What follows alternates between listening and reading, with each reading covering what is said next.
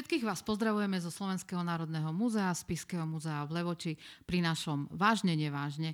Vážne nevážne o osobnostiach, o udalostiach a histórii vôbec. Pozdravujú vás Zuzana, Miriama a Dáša. Dnes to bude na tému Jan Turzo a celé to naše rozprávanie sa bude niesť v duchu motta o plnom mešci a vznešenom duchu. Tak kto to bol vlastne ten Jan Turzo III? Jan Turzo bol vznešený aristokrat, e, banský inžinier, úspešný podnikateľ, ale s takou nadsázkou možno povedať, že to bol náš levodský Rockefeller. A to znamená čo? To znamená, že ten jeho plný mešec bol naozaj vždy plný a bezodný, čiže um, to jeho podnikanie bolo veľmi úspešné a priviedlo rodinu až na úplný vrchol tej, tej spoločenskej, z toho spoločenského rebríčka. Takže keď sa povie Levoča a Turzovci, tak to znamená rozkvet, peniaze, moc, slávu, ale aj podporovanie umenia. Presne tak. Kde to vlastne celé začalo? Um, Turzovci urobili jeden geniálny ťah. Oni boli príslušníci drobnej aristokracie a postupnými krokmi sa dostali až úplne najvyššie, až ku kráľovi, čiže na kráľovský dvor. Začalo to tu v Levoči tým, že prestúpili z toho vznešeného aristokratického postavenia do mešťanského stavu a práve ten mešťanský stav im umožnil podnikať, rozvíjať tie podnikateľské aktivity. A e, Juraj Turzo založil v Levoči podnik, ktorý bol zameraný na zahraničný obchod kto to bol Juraj Turzo? Juraj Turzo bol meš- levodský mešťan, mal troch synov. Samozrejme, keďže mal troch synov, potreboval ich zabezpečiť, založil podnik, začal podnikať. No ale to bol otec nášho Jana. Áno, Áno, Jan Turzo bol otec nášho Jana, pardon. Po, po jeho smrti, keďže Jan bol druhorodený, podnik vedie jeho brat a dohodol sa s bratom Martinom, že teda založia aj filiálku v Krakove. A tá filiálka bola na pleciach nášho Jána Turzu a on vo veľmi krátkom čase dokázal z, toho, z tej filiálky urobiť e, prekvitajúci podnik až tak, že sa stal mm, takým hodnotným a vznešeným občanom mesta Krakov, dokonca členom Mestskej rady. A to bol ten istý Jan Turzo, ktorý do toho Krakova povolal Víta Štvosa, ktorý vytvoril eh, ten známy marianský oltár v Krakove. Mm-hmm. No ale my sa najprv vrátime úplnému začiatku. Takže Jan Turzo, ak, aké bolo jeho detstvo? Vieme vôbec niečo o, o tom, eh, ako prežíval detstvo, kde študoval, aké boli tie jeho ranné roky? Uh, O týchto veciach, o tom rannom detstve a mm, s tým všetkým spojené je veľmi málo informácií. A keď chýbajú pramene, tak samozrejme vyvstáva priestor pre dohady. Vraj tým, že bol druhorodený, mal byť určený nastúpiť na tú duchovnú dráhu, dokonca mal byť vysvetený za kňaza, ale to sa doteraz nepotvrdilo. Mal študovať v Ríme, v Padove, čiže na takých prestížnych univerzitách a svoju... A vlastne vie sa aj, čo študoval na tých univerzitách? Na tých univerzitách sa v tom čase študovalo, študovali slobodné umenia. Bolo ich sedem, trivium a kvadri, kvadrivium. Trivium to bola gramatika, retorika, logika, kvadrivium bola aritmetika, geometria, astronomia, hudba, čiže takéto všeobecné vzdelanie, ako mm-hmm. keby také... Dnešné gymnázium? Gymnázium, presne také luxusné no, gymnázium. Aj nám taký... by sa niekedy zišlo študovať logiku a retoriku. Tak Myslím, samozrejme. Že by sa to využilo aj teraz. Takže študoval v Ríme, v Padove. Učňovské roky dokonca mal prežiť v Benátkach a tu mal nadviazať kontakty s Jakubom Fugerom Bohatým a uh, jednak študovali na tých prestížnych univerzitách, ale tí, ktorí neboli takí zdatní v učení niektorí, tak malo to ten význam, že mali množstvo kontaktov, ktoré potom v tom následnom živote po štúdiu mohli využiť, na ne nadviazať a založiť úspešné podniky, tak jak to urobil Jan Turzo. A tým nechcem povedať, že mu to nešlo, mm-hmm. a len tá univerzita prinášala aj to. len to samotné vzdelanie a tie tituly, ktoré to prinieslo. My sme ešte nepovedali, do akého storočia a obdobia sme sa vlastne preniesli. V podstate je to uh, prvá polovica 15. storočia. On sa narodil v roku 1437 a dokonca sa vie, že sa narodil 30. apríla. Mm-hmm. No, jeho mama bola Katarína, otec bol levodský mešťan Juraj, mal dvoch bratov a samotný Jan Turzo bol dvakrát ženatý. Prvá manželka zomrela veľmi skoro, ale e, dokopy mal 5 synov a 5 dcer, čiže 10 detí.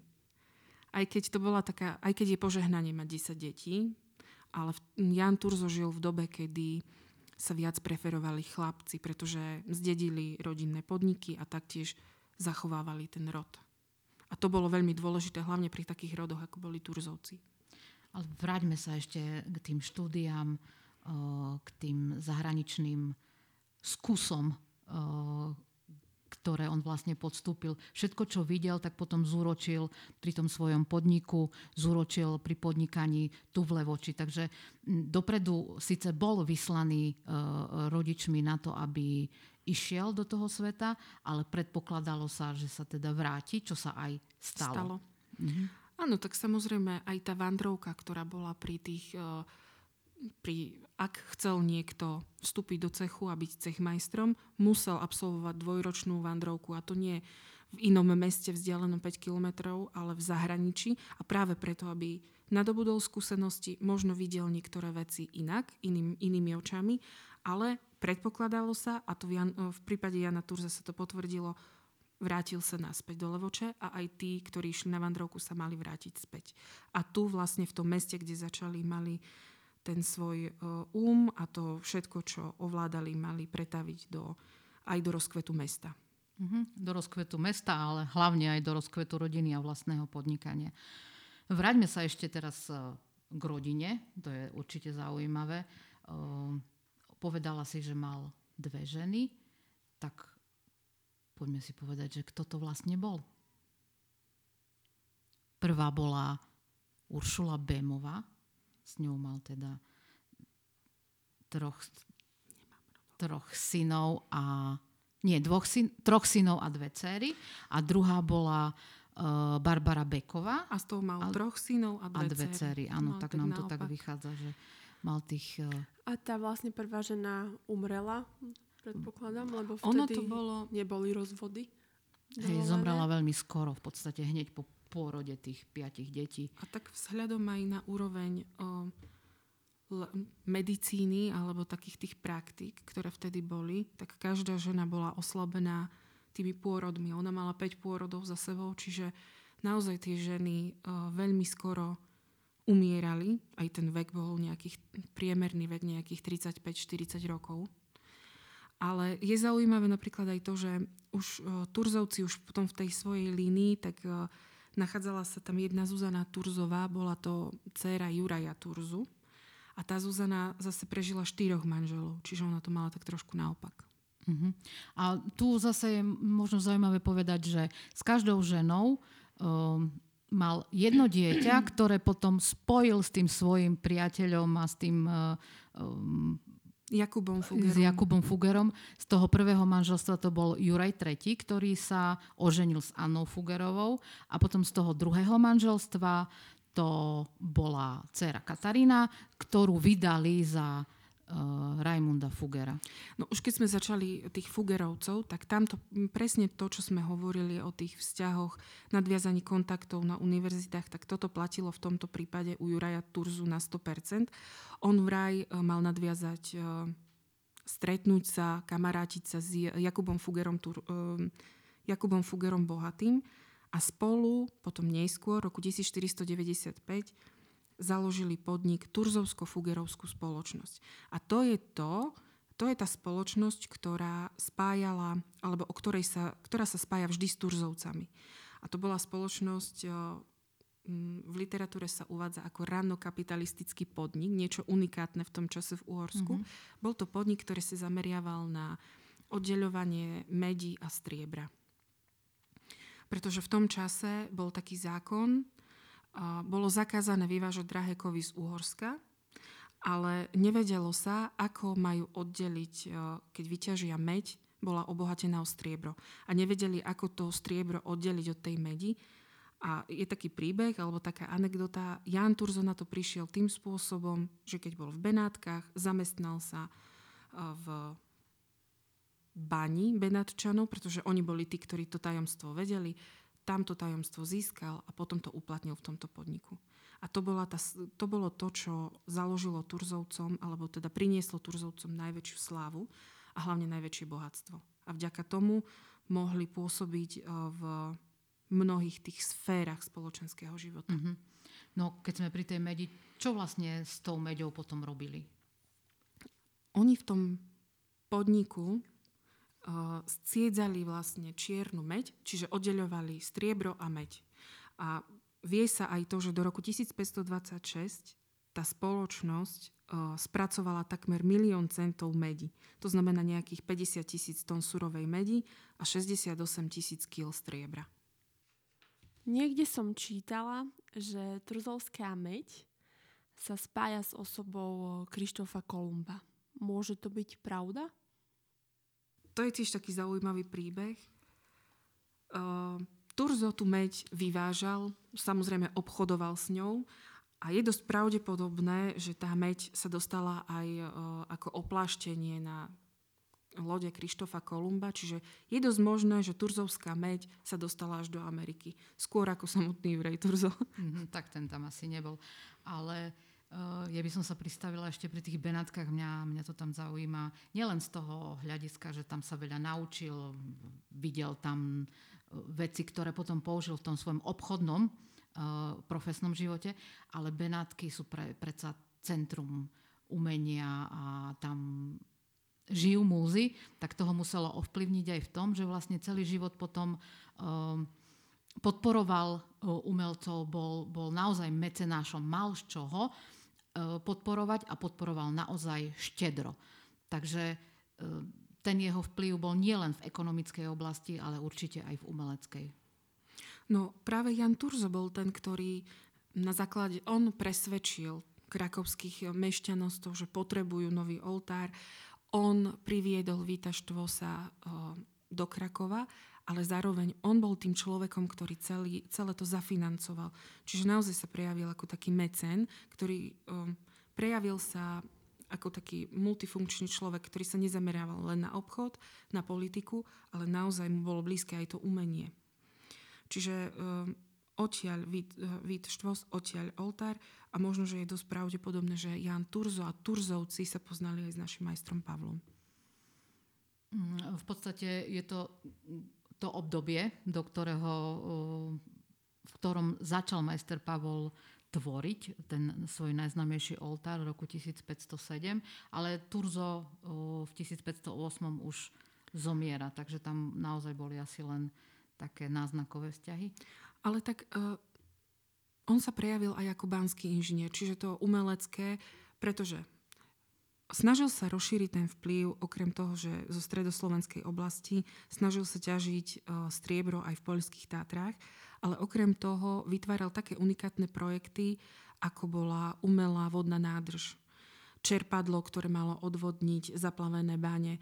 Prenajal si zaplavenú baňu Baja Mare v Rumunsku, bola to Zlatá baňa, ktorú vytvoril on spolu s ostatnými dajme tomu banskými inžiniermi, vytvoril projekt eh, veľkého vodného čerpadla, ktoré malo tú baňu eh, ktoré malo tú baňu eh, odvodniť a zároveň, ak v lete bol nedostatok vody, tak vytvoril projekt umelej vodnej nádrže, ktorá mala to, to čerpadlo poháňať. A vlastne Jan Turzo už ako 70-ročný starec sám dozeral nad stavbou tohto čerpadla, tejto nádrže, ale bohužiaľ pri tom aj roku 1508 zomrel. Mm-hmm. Prepukla morová epidémia a tá bohužiaľ zasiahla aj samotného Jana Turzu. A tak dožil sa na tú dobu veľmi pekného, vysokého Áno, veku. 72.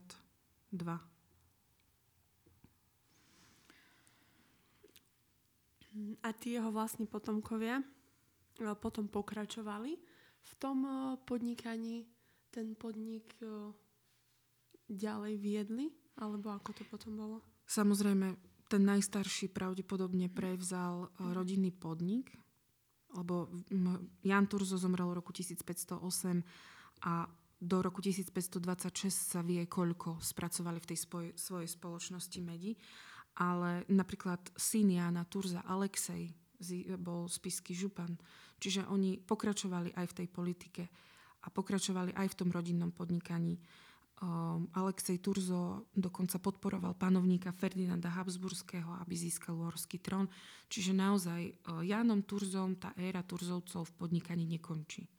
Ale mal svojich pokračovateľov, mal svojich synov a taktiež uh, tým, že dobre vydal cery, tak Mm-hmm. Aj Fugerovci sa zaslúžili o rozvoj ďalšieho turzovského podniku. Tak určite tých svojich potomkov vychovával k tomu, aby ten e, rodinný podnik a všetko to zveľaďovali. Ale možno trošku odbočíme teraz od Jana Turzu. Ehm, poznáme ešte nejakých iných známych Turzovcov? Myslím si, že bez pochyby najznamejší Turzovec Turzo je Juraj Turzo. A, a to bol pánom Oravského podzámku, alebo Oravský župan, Uh-huh. Tak ten je určite známy, ale je známy aj z toho dôvodu, že bol to práve ten Jan Turzo, Juraj Turzo, ktorý odsudil Bátoričku. Uh-huh. On, on sa stal palatínom, čiže získal takú novú funkciu. No a ten palatín, e, to je funkcia, ktorá sa spája s nejakou círko, církevnou hodnosťou, alebo... Nie, Palatín nie je cirkevná funkcia, je to svetská, dobre platená funkcia. Palatín bol vlastne druhý najdôležitejší človek v Uhorskom kráľovstve. Prvý bol panovník a druhý bol uh, Juraj Turzo, on bol dokonca poradcom kráľa. A v jeho kompetencii bolo um, súdiť a odsúdiť aj aristokratov. A to bol vlastne ten prípad Bátoričky. A keď si spomínala, že to bola dobre platená uh funkcia, tak vie sa, aký bol jeho plat? On mal pravdepodobne e, ročný príjem z tejto funkcie nejakých tisíc zlatých, ale panovník bol známy aj tým, že obdarovával tých svojich najbližších aj rôznymi pánstvami, e, pôdou, pozemkami a podobne. To bolo aj v prípade už spomínaného Alexeja Turzu, pretože podporil panovníka Ferdinanda Habsburského a ten mu z vďačnosti udelil titul spiského župana a daroval mu spisky hrad. Aha, tak teraz vlastne sme aj pri takej druhej lokalite, ktorá sa spája na Spiši s Turzovcami a to je okrem Levoče určite aj Spisky hrad. Samozrejme. No áno, takže tam mm, oni tí... Ist, istú dobu patril práve rodine alebo rodu Turzovcov. Oni, tí Turzovci na tom Spiskom hrade, mali veľmi veľa problémov, kým sa k tomu Spiskému hradu dostali. Taktiež to bola éra, mm, alebo taká doba po roku 1526, kedy zomrel panovník. O trón sa prihlásili viacerí uchádzači a teraz to zmietanie tých vnútorných vojov, občianských vojen a podobne. A práve tu vystupuje Alexej podporil Ferdinanda, jeho nároky, získal úrad spiského župana, ale problém mal dostať sa k tomu, um, k tomu svojmu úradu. Po peripetiách sa mu to podarilo. Po jeho smrti uh, znovu tým svojim dedičom pripravil krušné chvíle, kým sa dostali znovu k hradu. Takže mali to tam pestre na tom spiskom hrade. A tí Turzovci iba vlastnili spisky hrad, alebo na ňom aj žili? Mali to ako pánstvo svoje? Mali to ako svoje rodové sídlo. A okrem toho, tá doba, v ktorej žili, bola neistá. Čiže zo dňa na deň mohla vypuknúť, vypuknúť vojna. Oni sa museli chrániť seba, svoje dôležité listiny, majetky, mm-hmm. svoju rodinu. A na to bol vhodný a, práve áno, Spisky, Spisky hrad. bol k tomu vlastne vybudovaný ako, ako, ako pevnosť a určite im poslúžil aj na reprezentáciu. Určite si ho využívali aj na to, že ukazovali, že sú majiteľmi takého slávneho veľkého A dokonca aj na hradu. tom hrade sa prejavili ako takí zdatní, um, môžeme povedať, inžinieri. Stavitelia. Stavitelia mm-hmm. zveľaďovali ten svoj majetok. Pretože uh, zachovala sa z roku 1560 listina, ktorou Ferdinand prikazuje Stanislavovi Turzovi, aby vrátil pod Hračanom pozemky, ktoré zabral kvôli vodovodu ktorý mm-hmm. viedol vodu na hrad. No, Spisky hrad je pevnosť, ktorá je postavená na travertinovom základe. Čiže je tam vždy problém s vodou a oni sa snažili naozaj to svoje sídlo zmodernizovať, a pripraviť ho tak, aby ktokoľvek hrad napadol, aby boli naozaj vo vnútri chránení. Čiže okrem toho, že boli podnikatelia, boli naozaj takí prospešní aj Boli priekopníci aj v, v rôznych iných odvetviach, Tak. ako teraz vlastne môžeme po, počuť. Jan Turzo vlastnil aj sedem domov a viem, že jeden aj v Levoči a tie ostatné e, sa vie, kde vlastne sú postavené alebo boli. Jan Turzo tým, že mal plný mešec, tak investoval do nehnuteľností a no, v Krakove vlastnil 7 domov. Dokonca dva z týchto domov boli priamo na Krakovskom námestí. Čiže v tom čase vlastník dom bol naozaj uh, niečo... Mohli to len tí najbohatší. Tu v Levoči takisto Turzovci vlastnili dom. A ten dom uh, už v tom čase, keď oni pôsobili v Levoči, patril k tým najväčším na námestí. Čiže najväčší, jeden z najväčších domov na námestí si môže dovoliť naozaj len, len niekto veľmi významný a bohatý. V podstate ten jeho dom, mm, Turzov dom, patrí k takým tým najvýraznejším, dá sa povedať najkrajším a najzaujímavejším na Levodskom námestí dodnes. No, rozobrali sme jeho plný mešec, aj jeho veľkého o, ducha. Prešli sme si rodinné pomery, načetli sme niečo o, o jeho podnikaní. Takže naozaj môžeme skonštatovať, že Jan Turzo III bol výraznou, významnou osobnosťou spájanou s Levočou a s Uhorskom, že právom sa ocitol vo výbere osobností na našej výstave e, v historickej radnici našich výstavných sieňach na výstave In nomine civitatis Leuča, o tých, čo zanechali svoju stopu a na záver myslím, že môžeme skonštatovať, že Jan Turzo III tú svoju stopu v dejinách Levoče zanechal. Presne tak. thank you